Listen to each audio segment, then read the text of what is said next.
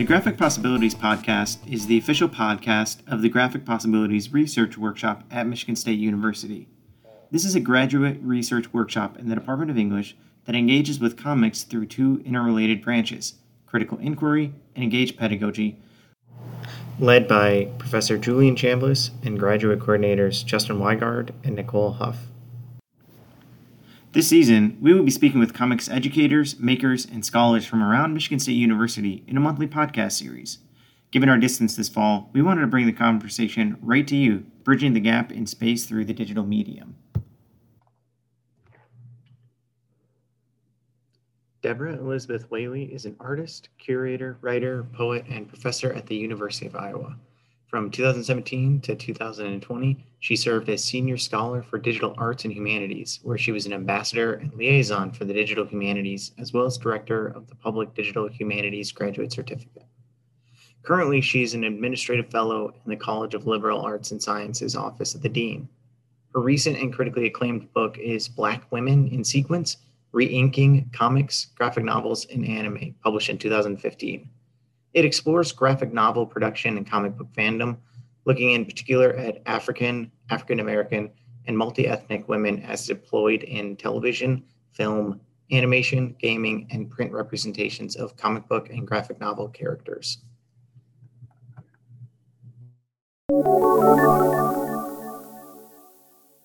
Today, we're speaking with Deborah Elizabeth Whaley. Uh, welcome to the show. Thank you for having me. We are incredibly excited to speak with you, but for those of our listeners who may not be as familiar with your work in comics and scholarship and teaching, um, could you tell us a little bit about yourself and your work in comics? Absolutely. I am now at the University of Iowa, and I have a, an appointment in American Studies and African American Studies, and I'm actually going to be moving to the English department, so next year that's going to be really uh, exciting. But I am an interdisciplinary uh, scholar, uh, trained in the field of American Studies. All my degrees are in American Studies. I'm also an artist as well. I, I do mixed media art, uh, mainly I paint, but I also have some training in cartooning and illustration, and that's where I started in art. And in fact, the only training I have had in art is in cartooning. I just happened to kind of branch off um, from there. So it's really interesting that I have found myself, at least in terms of my scholarship, back to comics, the field of comics, uh, since that's where I started, at least insofar as my art is concerned. And so I, I teach a variety of courses on popular culture and film and history. And I'm also really lucky to have the opportunity to teach a course on the Black image in comics, graphic novels, and anime. And in, in terms of scholarship, my entry into comics and uh, maybe I should say sequential art more broadly uh, is fairly recent. I mean, I've always done work in, you know, film and television, which is a form of sequential art, but insofar as comics uh, is concerned and, and comic type adaption, that really happened about, I would say, fifteen years ago, um, or maybe a little bit more than that, around two thousand four. And I, you know, I started out writing an article about the um, the graphic novel Catwoman, and also the film and, and television iteration of Batman that had, uh, for a brief while, Eartha Kitt as Catwoman. And so that's where it started. And then I ended up, um, you know, because out of that project, I found there wasn't a lot of work on um, the representation of Black women specifically in comics. And so I decided to write a book about it. But before the book came out, I, I wrote a piece on um, what I hope to have been one of the earliest people to theorize Afro-anime. And so I wrote a piece on uh, The Boondocks, the um, Adult Swim television show. And that came out, um, or that came about actually by accident too, out of my teaching. So I had a student come up to me uh, in a Black film class I was teaching at the University of Arizona. And he had asked me, have you seen The Boondocks yet? And I was already familiar with the comic strip, which I had written a little bit about in a larger piece. Um, and I was like, no, I haven't seen it yet, but I'm really excited. And he's like, I just don't know how to make sense of it. It's just so complicated. So I was like, yeah, well, I, it's on my radar to watch. And so that piece just came out um, or came about because I was just trying to make sense of what he was doing with caricature. And I, I, you know, so I started integrating it into my teaching in my class, and that helped me kind of form some ideas to write an article. And so, so that's how it all gets got started, at least um, insofar as my entry into to comics uh, is concerned. And uh, it's it's been a great ride. And I'm uh, still doing some work on comics, but I'm also, as always, doing projects on a, a lot of different uh, other topics as well. Thank you. And your your latest book, uh, Black Women in Sequence: Re-inking Comics, Graphic Novels, and Anime, uh, that you alluded to, uh, takes this incredible, wide-ranging, like investigation, almost like a recovery of or articulation of Black women in comics. And that book moves through manga and comics and also television and music and video games, and you have a whole section on, on Jackie Ormes as well. Could you tell us a little bit about it? And also, this is a, a very pointed fanboy question. Uh, maybe tell us a little bit more about the manga chapter, since you alluded to the Afro anime stuff that you've done earlier, because it, it deals with uh, Nadia, right? Yeah, Nadia, uh, the character Nadia from Nadia: The Secret of Blue Water. Sure. So just a kind of a brief survey of the book. I uh, start out talking about one of the earliest uh, Black female superheroes, an independent title. Her name is The Butterfly, uh, and she appeared in Hellrider and then had her own very brief um, graphic novel uh, edition as well, very short-lived.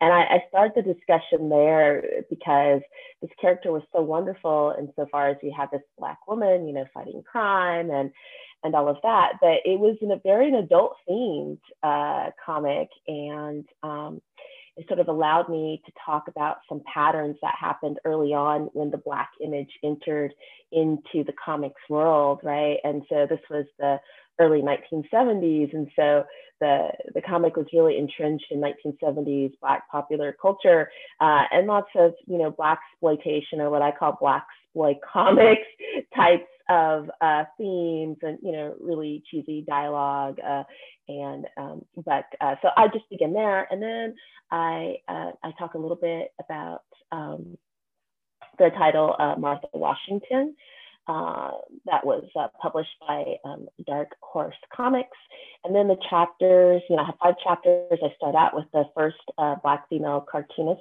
to gain recognition, who did work in Black newspapers, Jackie Ormes. Then I move into a chapter about, as I was mentioning before, the representation of Catwoman over time in various forms of sequential art media. And then I have a chapter on um, Black female superheroes and looking at the ways in which Black women, um, Uh, the, the creators, the, the artists and authors use the Black female image as signs of Africa. And then what I'll put a finer point on in a minute is the fourth chapter, which is on um, uh, anime. And then the last chapter is really an oral history with authors and artists working in the field uh, today. And I try to theorize uh, four or five unique frames to think about sequential art. So backing up to the, the fourth chapter on anime, which is, is one of my favorites, and it was one of the most difficult to write for a lot of different reasons. So, you know, I start out just framing the field of uh, anime and just talking about the ways in which Japanese popular culture uh, has circulated in the U S. And then I kind of move into talking about this specific char- character named Nadia, who's known as, um, you know, one of the first uh, marked Black or African characters uh, in anime. And there's been a lot of discussion, is Nadia Black or not? Um, you know, her, or, her origin place is both uh, Africa and then an imagined world as well. So there's, there's lots of um, dispute about that.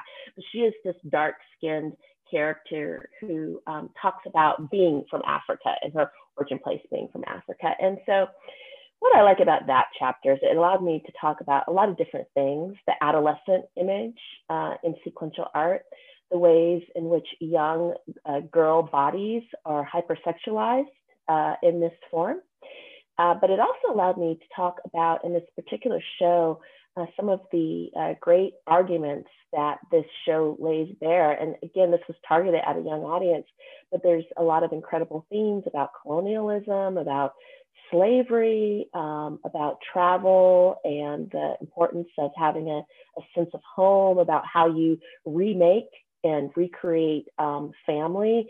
And uh, so it allowed me to talk about a lot of different things. And then things got somewhat thorny because, again, because the young girl body is so hypersexualized in a, a wide range of anime, and, and Nadia is no different, uh, it, it allowed me to get into this thorny area of consumerism and readership. And so who's, who's watching this and who's reading, um, if we want to talk about the print versions, who's reading manga, and some of the uh, lawsuits that have come about and legal cases around um, people having collections and, and mailing this type of media that's not just hypersexual, because I don't think there's anything wrong with sexual images in any form of media. I mean, that's fine, but really venturing into child pornography. So, I mean, that's the thorny part. I knew that had to be a part of the chapter because it's something that, um, you know, is, is, a, is a part of the, the, the conversation. And so it was really tricky to navigate that. And I guess I'll just wrap it up to say um, one of the exciting things that I like about the chapter is to talk about, um, it's when I talk about cosplay and women who dress up as Nadia.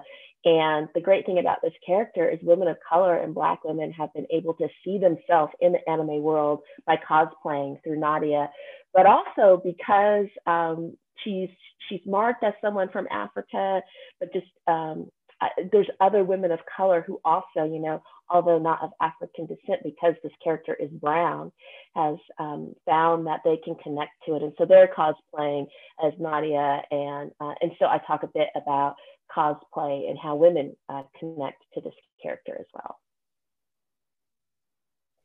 Awesome. Thank you. That was a really good answer to that question, because um, both of us were very interested in that chapter as well. Um, I'm also wondering, since your book does move across media and includes even video games, um, could you talk a little bit about your interdisciplinary approach? Absolutely. So part of the interdisciplinary approach is the various methods that I use, but also, as I think you're alluding to, the range of sequential art. And so, you know, why do I do this? I could have just written a book about comic books and done like perhaps like textual analysis and maybe a little bit of historical contextualization. But the reason why I decided to travel across so many forms of media and use uh, an intermethodological approach and a very theoretical approach is because there was no monograph on this topic. And so I felt that I really had to be um, comprehensive. And what's exciting for me is I, I, I feel like I did this comprehensive work that looks at television and film, as you said, gaming, uh, comic strips, print comics, superhero comics, anime, manga. Uh, it covers a wide terrain. And I'm excited for all the scholars who are going to come behind me and do a closer examination of a particular form, a particular title, and just continue this work on um, Black women. I, I think that the, the book has done pretty well. So we, um, and by we, I mean my press and I, you know, we would not be surprised if there was a second edition just based on the sales and, and how things are going with it now. And I feel like I'm moving um, largely away from um, comics uh, in terms of like publication, even though I have a few things coming down the pipeline. And so if the second edition happens, I'll look more closely at some more current representations in television in particular. And that's a piece I'm working on right now. And, you know, I'm looking at Batwoman. I am I'm looking at some of these C W shows that has Black women in them. And so, and so far as video games are concerned, I don't talk a lot about video games. I talk about um, the uh, a couple video games that uh, has Catwoman as a, as a feature character. And, and I do that to just think about video games as a form and how women are um, both, you know, marginalized in this form, but also how they've been able to, in terms of the characterization, uh, display senses of agency. So I look at Arkham City that, um, you know, features at least the white, in quotation marks, uh, Catwoman. And, and, and I talk about um, the language that's used to describe her. And, you know, when I was saying before how I talk about like the video game as a form, one of the things I'm trying to work through is when you have uh, constant derogatory language used towards a particular character, especially a female character. Um, what does it mean when you're interacting with this um, media and you get to be the person in the place of saying these things or making characters uh, say these things, and you're doing it over and over again, and then it gets to the point where it just becomes like ambient noise. And then, so what does that mean? So then how does that become normalized? And then I have some fun talking a little bit about the um, video game Catwoman that came out right after the film with Halle Berry. And this video game features her likeness and her voice, and it's, it's really great. Like, it doesn't have that kind of, um, you know, those problems with uh, Arkham uh, City that continue, you know, continuously calls Catwoman a bitch and how they're going to do this to her and blow her head off and all that type of stuff. The Catwoman video game um, that has Halle Berry's voice and likeness is, um, it's uh, very crude insofar as it's super simplistic. It's not the most, you know, exciting visually, but she's, you know, going through Gotham, you know, fighting crime and, and, and solving, uh, you know, crime narratives. And it's, Um, it's, it's a really rare representation of a Black woman in a video game um, doing these things despite its uh, simplicity.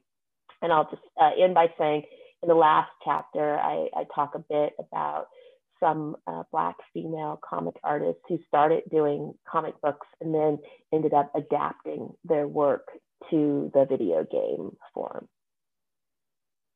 Thank you. Um, I have like eight thousand questions, as I always do. Um, that was such a wonderful answer. And I really appreciate sort of the wide range you take to sequential art, as you, as you mentioned. And earlier, you also mentioned that you are teaching a course on, I think you said the, the Black image. Is that correct? Uh-huh. Um, our podcast is really aimed at comics educators and uh, makers who are looking to bring sequen sequential art uh, into the classroom. Do you have any insights or advice to educators uh, working with comics, particularly for folks who might be working with comics for the first time? And, you know, kind of the, the two part is, do you have any lesson plans or pedagogical things that you do that you found to be particularly helpful when working with sequential art? Great question. So I actually, uh, I do a workshop on teaching comics in the classroom, and it's aimed widely at all educators in all disciplines. Um, and so, you know, not just those who are interested in talking about issues of race. So it's really just a workshop on how do you integrate um, comics effectively in the classroom. And so I'll give a, a couple highlights um, from that. I find that using comics in the classroom can be a great way to engage students visually um, and to engage students in thinking about the visual and the narrative simultaneously, but there's so many wonderful wide ranges of comics that can come into the classroom uh, to help us think about history, or to, you know, represent a particular historical moment or a social movement. And so it can become a really nice companion to a historical text or a book chapter or an article to engage students in interdisciplinary and critical thinking. And so for me in the classroom, even before I started writing about comics, it was always a part of my pedagogy in probably every course that I teach. So if it's, um, you know, introduction to African-American culture and history, or if it's introduction to American studies or gender studies class, I mean, it just doesn't matter. Every single course, uh, even I teach um, rhetoric. I taught rhetoric and writing as well. And I had students do a project on editorial cartoons, Uh, where they looked at the rhetoric um, that uh, the, the comic strip uh, creator was um, presenting, and how the creator was mapping various types of political uh, discourse. And so that's one assignment that I've done in rhetoric that I think uh, was really useful for students to think about the, the range of rhetoric and, and how you can see logic working, you know, and pathos and, and all of those um, forms of, of rhetoric uh, in that form. And so I've also used um, suffragette uh, uh, cartoons and, and gags in early newspapers when I'm doing um, um, when I'm doing units on gender studies and, and women and Um, women accessing the franchise and the vote. And I do that so people can see, you know, so these um, early uh, cartoons that showed up in newspapers, um, most of the time they were aimed at discouraging women from gaining the vote. And so I think, you know, it's useful for students just to see that visually, how there was this mass circulation of um, anti, um, anti-women voting um, media.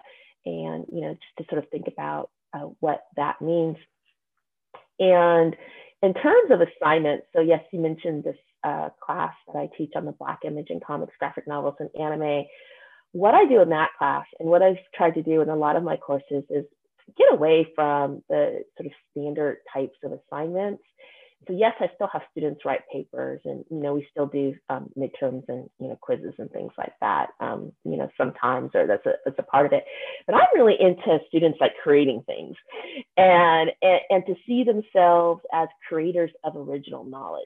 So some assignments I have them do is I have them do uh, an audience study where they um, talk to someone who is a reader, um, a fan of a particular comic art form, and they ask five questions and they video, um, they videotape this. And I have them create their own websites where they upload their assignments. So they upload this um, interview that they that they do with, with um, an, a, a reader or a viewer, a fan of this form. And then I have them create their own comic. So I have them do a one-page uh, comic strip, and they get to pick the topic. But I, I walk them through how to create a comic in terms of the creation of panels, um, how you frame your narrative, how you move through a progression of ideas, like how you set the scene or the problem, and then how you move through dialogue, and then how you have a transitional panel or speech, and then you wrap it up and you have a conclusion. So they create their own comic, and I provide a template uh, for them. And I also talk to them about how to find royalty-free images, because in this class, I only have one person who has a background in art. There's only one art history, um, and she's not an art history major. I think she's a digital, um, um, a digital uh, arts major. So I don't assume they have any type of artistic background. So we talk about where do you find royalty-free images to use? How do you use them? And then how do you create your own comic type images from photographs? So I do a workshop on that, just like creating a comic. And then I have them do like a typical, you know, uh, narrative uh, analysis, a, a paper that they do. And I have them also do a slideshow, a visual slideshow of a particular character. Uh, one time when I taught the class, I had them do exactly what we're doing right now, a podcast, where they talk about a, a problem uh, in the field, or they take a deeper dive to discuss a particular character or show. Um, and I have, uh, you know, five, uh, five young scholars work together to, uh, to, to create the podcast. And so we talk about how to do a podcast, what types of questions do you come up with, how do you deal with um, timing and, and, and aspects of production uh, as well. So, so those are some of the assignments um, that, that I do. And I have, you know, a, a lot of more um, things that I can offer in terms of historiography types of assignments and textual assignments and ethnography and things like that. And if folks are interested, definitely contact me, and I would be happy to do a, a workshop uh, on how to teach comics uh, with any, um, you know, with, with a group of educators. So. Well, thank you so much. Again, your answers are so thoughtful and like have such a nice like wealth of knowledge for our listeners, and I'm sure for Justin and I as well. Um, so thank you very much. Another question I have is kind of revolved again around like in the classroom and practices. So we have a lot of listeners um, who are interested in practices of what John Jennings and Stacey Robinson um, have referred to as critical making. And since you yourself are an artist and you've written and drawn cartoons as well as um, you're in painting, how do you see your art practice intersecting or interacting with your teaching and scholarship? Well, it comes in, in, in many different ways. So this class that I'm teaching right now, what I tell my, um, you know, my co-learners a lot, whether it's an undergraduate class, and this class I'm, I'm mentioning is an undergraduate course, um, but in my, in my graduate courses as well, I do see us as colleagues, undergraduate classes, graduate classes, and we are all co-learners. They're learning from me, I'm learning a lot from them. um, you know, all the time. And I always tell them, I'm not going to ask you to do anything that I would not do. So when I'm having them, you know, create their own comic, I give them examples of, okay, what does this look like? This is a comic that I made that was published, and this is how it came about. These are the things I had to think about. Um, and then the problems I ran into. So like, for example, I have a comic that just came out in the magazine uh, Little Village in January for their arts issue. And I submitted one version to them, and the art team was like, this is good, but we want you to go back and make these changes. And that can be challenging for an artist, you know, because we have our egos. I mean, I remember doing a mural with the mural artist, Lady Pink, and working collaboratively, which I had not done before. And someone sort of saying, okay, no, do this, change this, change that. So that was a learning curve for me. But anyway, the point is, I give them examples of what to do. So they're not just taking this deep dive into uh, something that they're not familiar with without any type of of, um, you know, jumping off place and an example to have. And that's what I call that, like, you know, like critical, um, critical art making. And so they have the opportunity to, again, see themselves as um, original creators. And so other ways the art practice comes in, sometimes when I am going to write about a topic, I'm not sure, just like every writer, uh, necessarily where to start, or you have writer's block, or the topic can be so intense. And uh, circling back to the comic I was talking about that was published in Little Village, um, it, I started out wanting to write on uh, George Floyd, right, and, and his public execution. And so that was just loaded. I started out with a painting that I did, and the art team came back and said, oh, we want you to do something more comic-y. So it really ended up going in another direction. But that's just an example of something that you want to write or think about, and it's very complex. And when I'm going to write an article or a chapter, sometimes I start out with a painting just to kind of be able to think about it through a different um, form. And I do that a lot. Um, so if, like, for an example, um, after nine eleven happened, I, um, I, was, I was living in Boston when nine eleven happened. So that, that was a whole thing right there. And I was teaching at UMass Boston. But I ended up getting a grant to talk about Black patriotism and responses uh, to nine eleven in the Black public sphere. And, and when I started that project, we ended up going to war. And again, I was in Boston, and it was just so much. It was so heavy, and I couldn't write. So I started doing a series of paintings as a way to get me to be able to sort of focus and work some things through. So that's kind of like how it, it connects to the writing. And I do the same thing with poetry, because I'm also a poet as well. So sometimes I'll write a poem about a particular topic before I ended up before I end up writing an article um, or a chapter about something. Or maybe what I'm doing will never end up becoming this different form, but maybe it's better for me to articulate this through a painting or a comic or a poem instead of an article. And I'm also a curator as well. So that's another way in which um, I bridge the worlds of scholar, artist. And I, I curated a exhibition on um, hip hop, and um, that was in, in two thousand ten. And so I also see myself as encouraging others to, to do this work. You don't have to be a one trick pony. You can do um, multiple things, but I don't just say, you know, go out and do all these things. I try to model how to do it effectively, and then just working with colleagues to think about the various ways in which they can um, receive credit and recognition. And I think this is especially important for whatever term you want to use, historically marginalized groups, you know, B I P O C, Um, scholars or, or artists. A lot of times our work is undervalued, or people don't think that they need to pay us. Or when we do this kind of public sphere, public uh, work, sometimes it's just thought of as service, or you're going to do this anyway because this is who you are, and it's just about your identity or whatever. And so I find like that happens a lot with my scholar artist uh, colleagues, and just helping them think about, you know, how do you navigate that? Or I have, um, you know, colleagues who are hired to do work in the digital humanities, or they're hired to do studio art, but then they also want you to write a book and write all these articles, and then they don't want to give you credit for the art that you were you were hired because you do this work.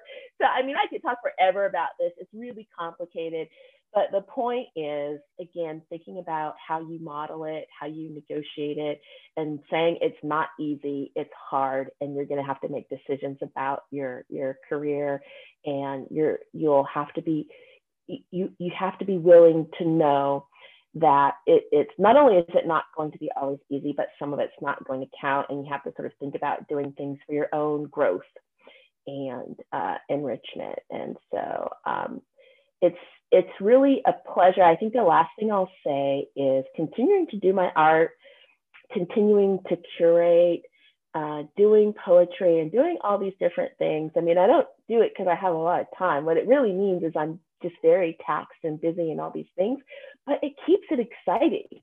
You know, I mean, I, you have folks who, you know, they have a particular topic, you know, maybe they write on Melville, and everything they write on and teach on is going to be about Melville, and that's all they're going to do. And I think that's great. But for me, all, all these things I do keeps things exciting, keeps me um, engaged, and just allows me to um, really feel like I'm contributing to several different spheres, and I'm using different parts of my brain uh, to to just to, to think about things. And so I think creativity is really important for people to hone in themselves and to facilitate and encourage in um, the classroom. Thank you. That was a, a wonderful, tremendous answer. Uh, a follow-up question. You mentioned that you do some curating and some uh, exhibition stuff. And I also know that you that some of that work is is within the digital digital realm, the virtual spaces.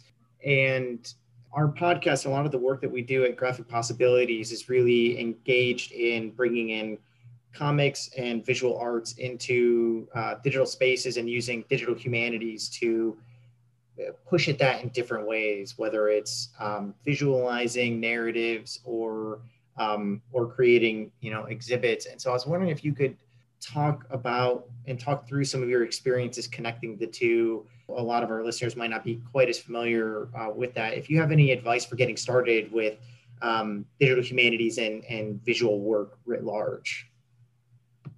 Absolutely. So I'll talk about the the, the, physic- the physical exhibition, and then talk maybe a bit about the use of the digital virtual. So one of the things I did when I first got to Iowa in two thousand seven is to meet with the museum. And I had, you know, I came from, uh, previously I taught at Saint Louis University, and I worked a lot with the um, Saint Louis Contemporary Museum, bringing in artists and doing work in arts education and integrating that into my classes. And so when I got to Iowa, I was really excited about um, continuing that. And I knew I wanted to do an exhibition, and actually I wanted to do an exhibition on um, Black patriotism, uh, kind of following my, uh, you know, my earlier grant and, and work that I uh, did in that area.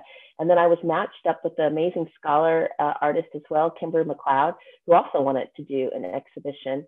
And so we got together and decided we would do an exhibition on hip hop that, you know, had all of these different topics and themes that we were interested in doing.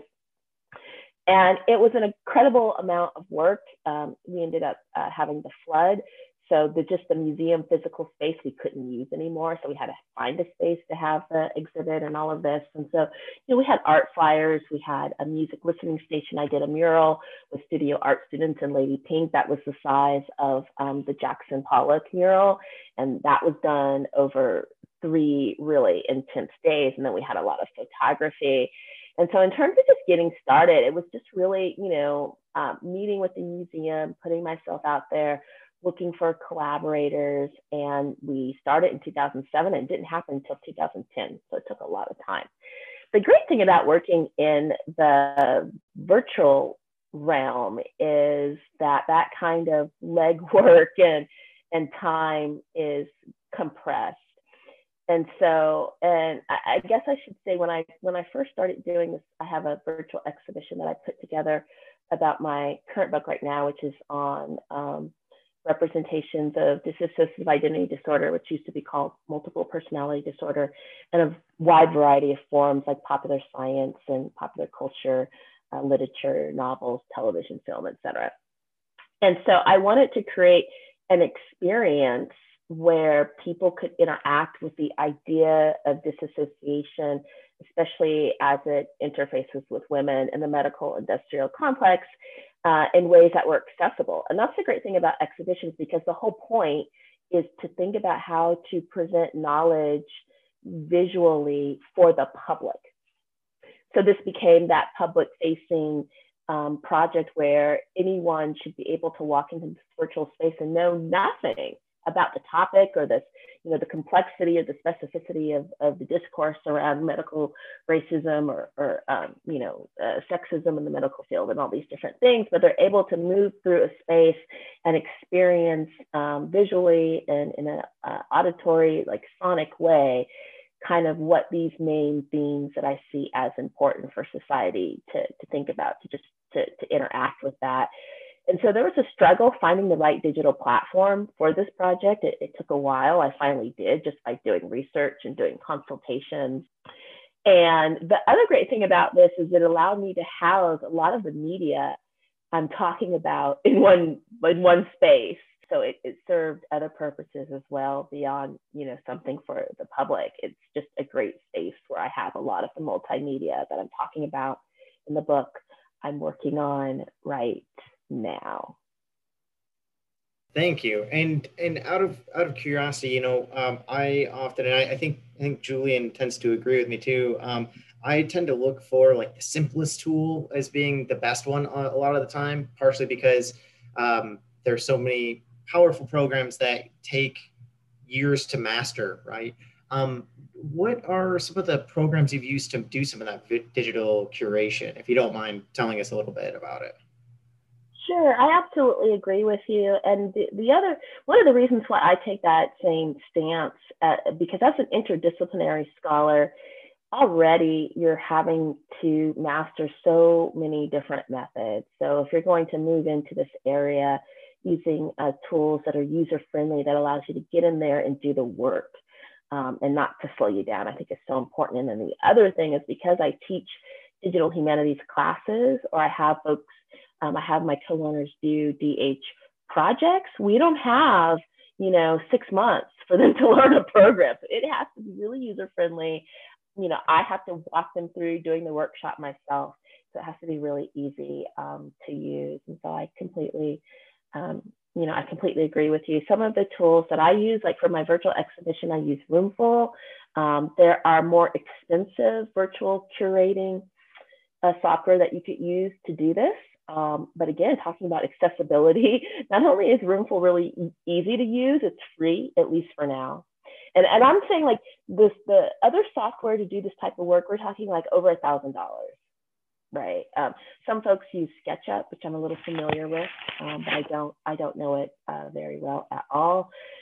Some other digital tools I use, um, I use ArcGIS to create maps. I have a map project I'm doing on um, the scholar Stuart Hall, the theorist Stuart Hall, but specifically like mapping out his, um, the ways in which his theoretical work has been taken up by a variety of scholars across the world. So by doing that, I'm able to map his impact across universities, across geographical um, locations. And so that's something I'm working on right now. But I've also done a mapping project on um, Asian and Asian American women in disassociation. And I also use ArcGIS, um, but I also use ArcGIS story maps. And that's a really user-friendly um, user-friendly tool.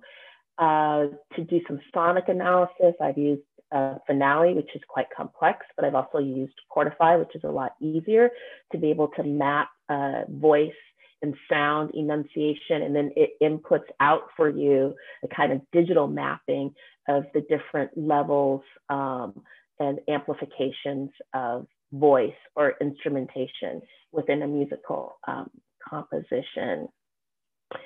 And, uh, you know, I do digital films and digital videos. So I, I, I did a, a digital video using WeVideo, but I use iMovie a lot just because I'm a Mac person. Um, but WeVideo is really great too. And I've done a couple digital films, one on my um, book project that I'm working on right now on disassociation. And then I also did a digital film using WeVideo about um, being a Black woman swimmer and using swimming as grief management. And I found that digital storytelling, teaching that in classes has been really successful. um, and having um, my co-learners use digital storytelling, using WeVideo. Um, sometimes I use iMovie to talk about their research or to talk about a particular, you know, taking a, a finer look at a particular moment or problem or subject.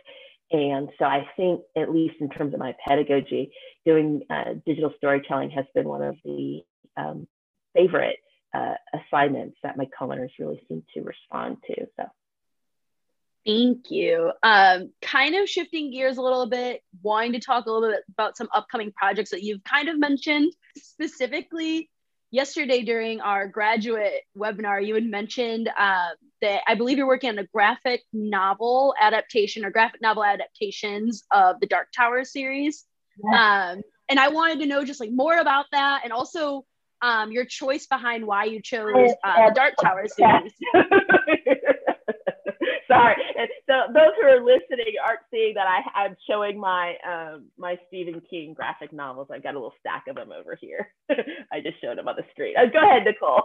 I interrupted. Yeah, no, I just wanted to know more about like why you chose them. I mean, that's part of the reason you answered a little bit, um, but why you've chose to do that graphic novel adaptation, and kind of um, a little bit more insight into that process of re-adapting it into um, or like re-adapting the graphic novels.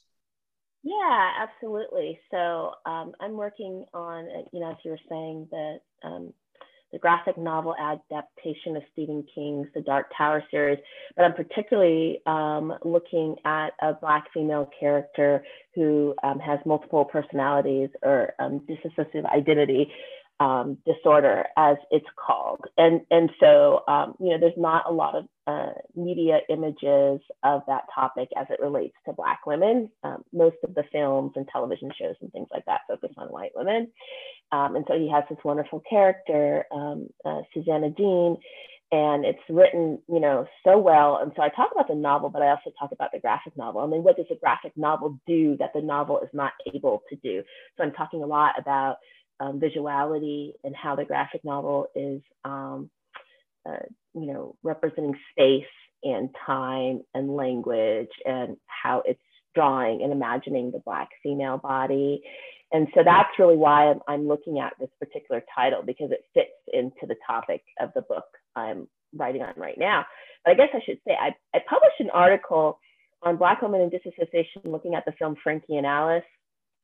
And so for the book, you know, one of the things they ask you to do is, is I mean, you can publish as a book chapter something you've written as an article, but editors uh, and presses also like you to change things. So focusing on the Stephen King novel and graphic novel is a way to kind of add to what I've already written and make it anew for the, um, for the monograph. Uh, it's, it's an incredible, uh, incredible series. And I mean, so part, in part to answer your question, the Dark Tower series is really long. It's huge, and there's lots of different, um, you know, three-part segments of it. And even the one that I was looking at really specifically to talk about this character, the drawing of the three, I mean, I have the book at maybe, it's at least four hundred pages. And I'm sorry if I'm not remembering exactly how many pages it is, but it's very long.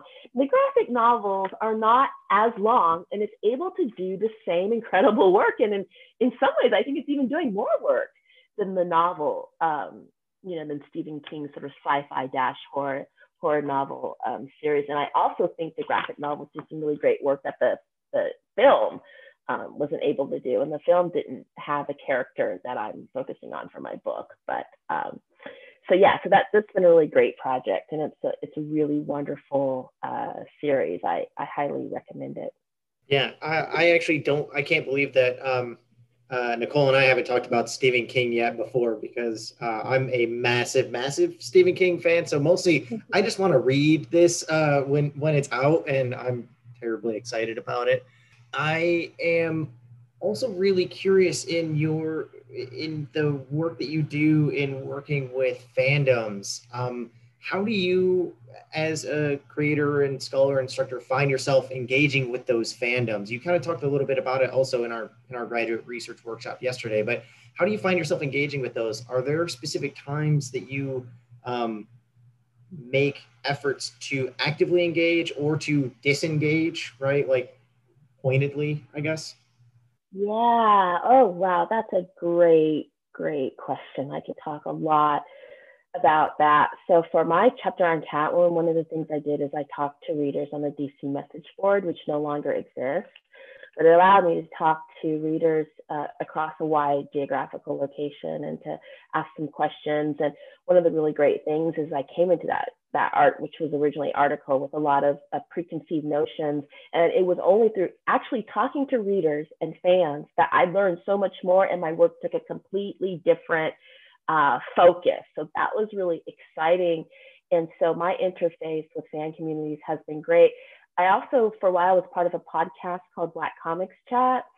And I think I did uh, at least four different podcasts um, with uh, that group. And that allowed me to interface with, with readers, you know, because we're doing this uh, podcast, but then in real time, we have folks who are asking, you know, questions. So the audience is a part of it. The audience is an active part of the podcast, no matter who is on the panel. And there have been some times where I play the role of like curating the questions or, um, you know, tweeting out the questions. And then sometimes I'm, I was actively on the panel. And that did a lot of great work for my book, and, you know, having folks know that my book was coming out. And I have to say, it is only because of fans and readers, both what I theorize in my book as Afro fans, but just readers and viewers of any, you know, racial, ethnic composition and gender, doing that podcast and direct interaction. That's why the book did so well, because people knew about it like even a year before it came out. And it, people are buying it who are not just, um, you know, scholars or educators or, you know, just people interested in comics have bought that book. And uh, it just would not, my book would not be anything without without those fans and those readers who really lifted me and my project up. And sometimes when you do this work in academia, it's not always valued. And so it really is through building community um, and interacting with readers and viewers and fans that helped sustain me, uh, you know, when things got dicey uh, with the project. And so I'm just really grateful. I've never felt like I had to step back or step away. Um, and, you know, I've done a little bit of sort of ethnography type of, of things as well. I, I guess I could say in terms of, uh, you know, readers, one thing that was difficult when my book came out, you know, people who have read every issue of X-Men have a much wider knowledge than I do. And I heard from some of those readers, and they emailed me and they were like, well, you know, I see how you're saying this or that, but I don't see it this way. Or also, you, you know, what you, there are things that are um, problematic about you wrote that you wrote, because if you, you know, read issue this in like nineteen eighty-one, you would know that this or that is wrong. So I would say I got like three of those of, you know, people who were just very, Uh, devout uh, readers. And I don't, I mean, that didn't upset me, even though like, I would say like, one of them was kind of snarky and I didn't even respond back uh, with, you know, sort of calling the person on being, you know, somewhat snarky.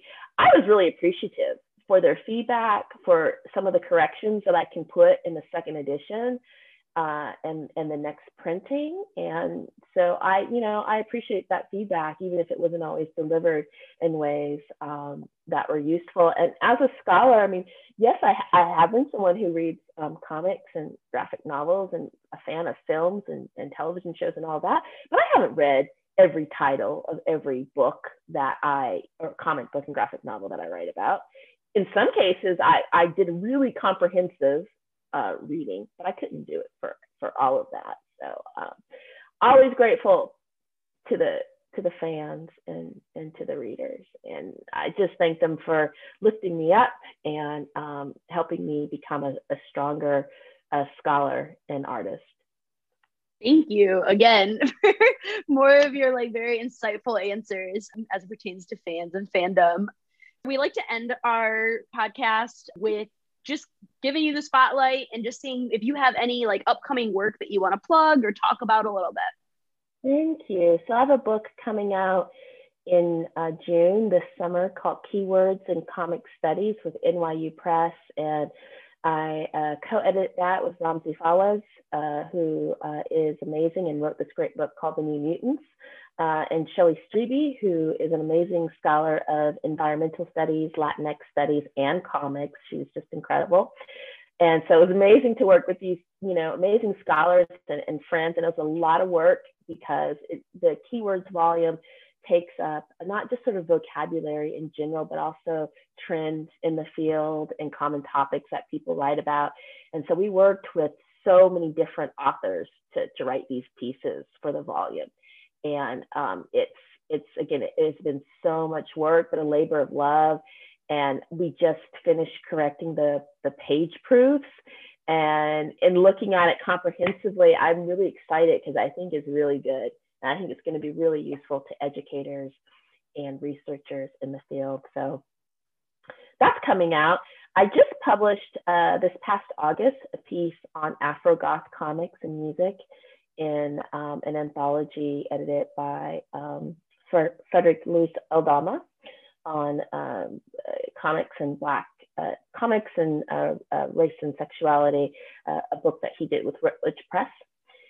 And I, and I think that's pretty much it. You know, I do have some things coming down the pipeline, and I already mentioned my book that I'm working on and I'm trying to finish up that talks about the Dark Tower. Um, but I also talk about films like uh, Sybil and Three Faces of Eve, and I talk about Korean uh, cinema and, and post-punk uh, Chinese um, musicians and Chinese American women who through performance art talk about disassociation. I'm looking at um, memoirs by Latinx uh, women, and I'm looking at a um, Mexican um, uh, Mexican uh, television uh, show, Spanish language television show as well. So again, another project looking at various forms of media, and um, I'll be really happy when it's done and it's out. And then I'm also working on a creative uh, book that is a mix of illustration, poetry, and memoir on, uh, it's called Body Flow, and it's on um, grief and resilience. And I, um, you know, I mentioned before that I did this digital short on Black women and swimming. And I'm thinking now about maybe doing a, and I also wrote an article about Black women and swimming too, I should say. And I know that can be a book. So that might end up being the, like the fifth project. We'll see. Wow. There are so many amazing things that you have coming out. Uh, I think that we are absolutely going to have to have you come back, um, especially yeah. because so much of that work intersects with all of our things, but also just because you're doing such rad, important work, and um, yeah. it's all very exciting stuff. So thank you for being generous with us and for being generous with our time. We really appreciate you being here. Pleasure. Thank you so much. Both of you. Thank you.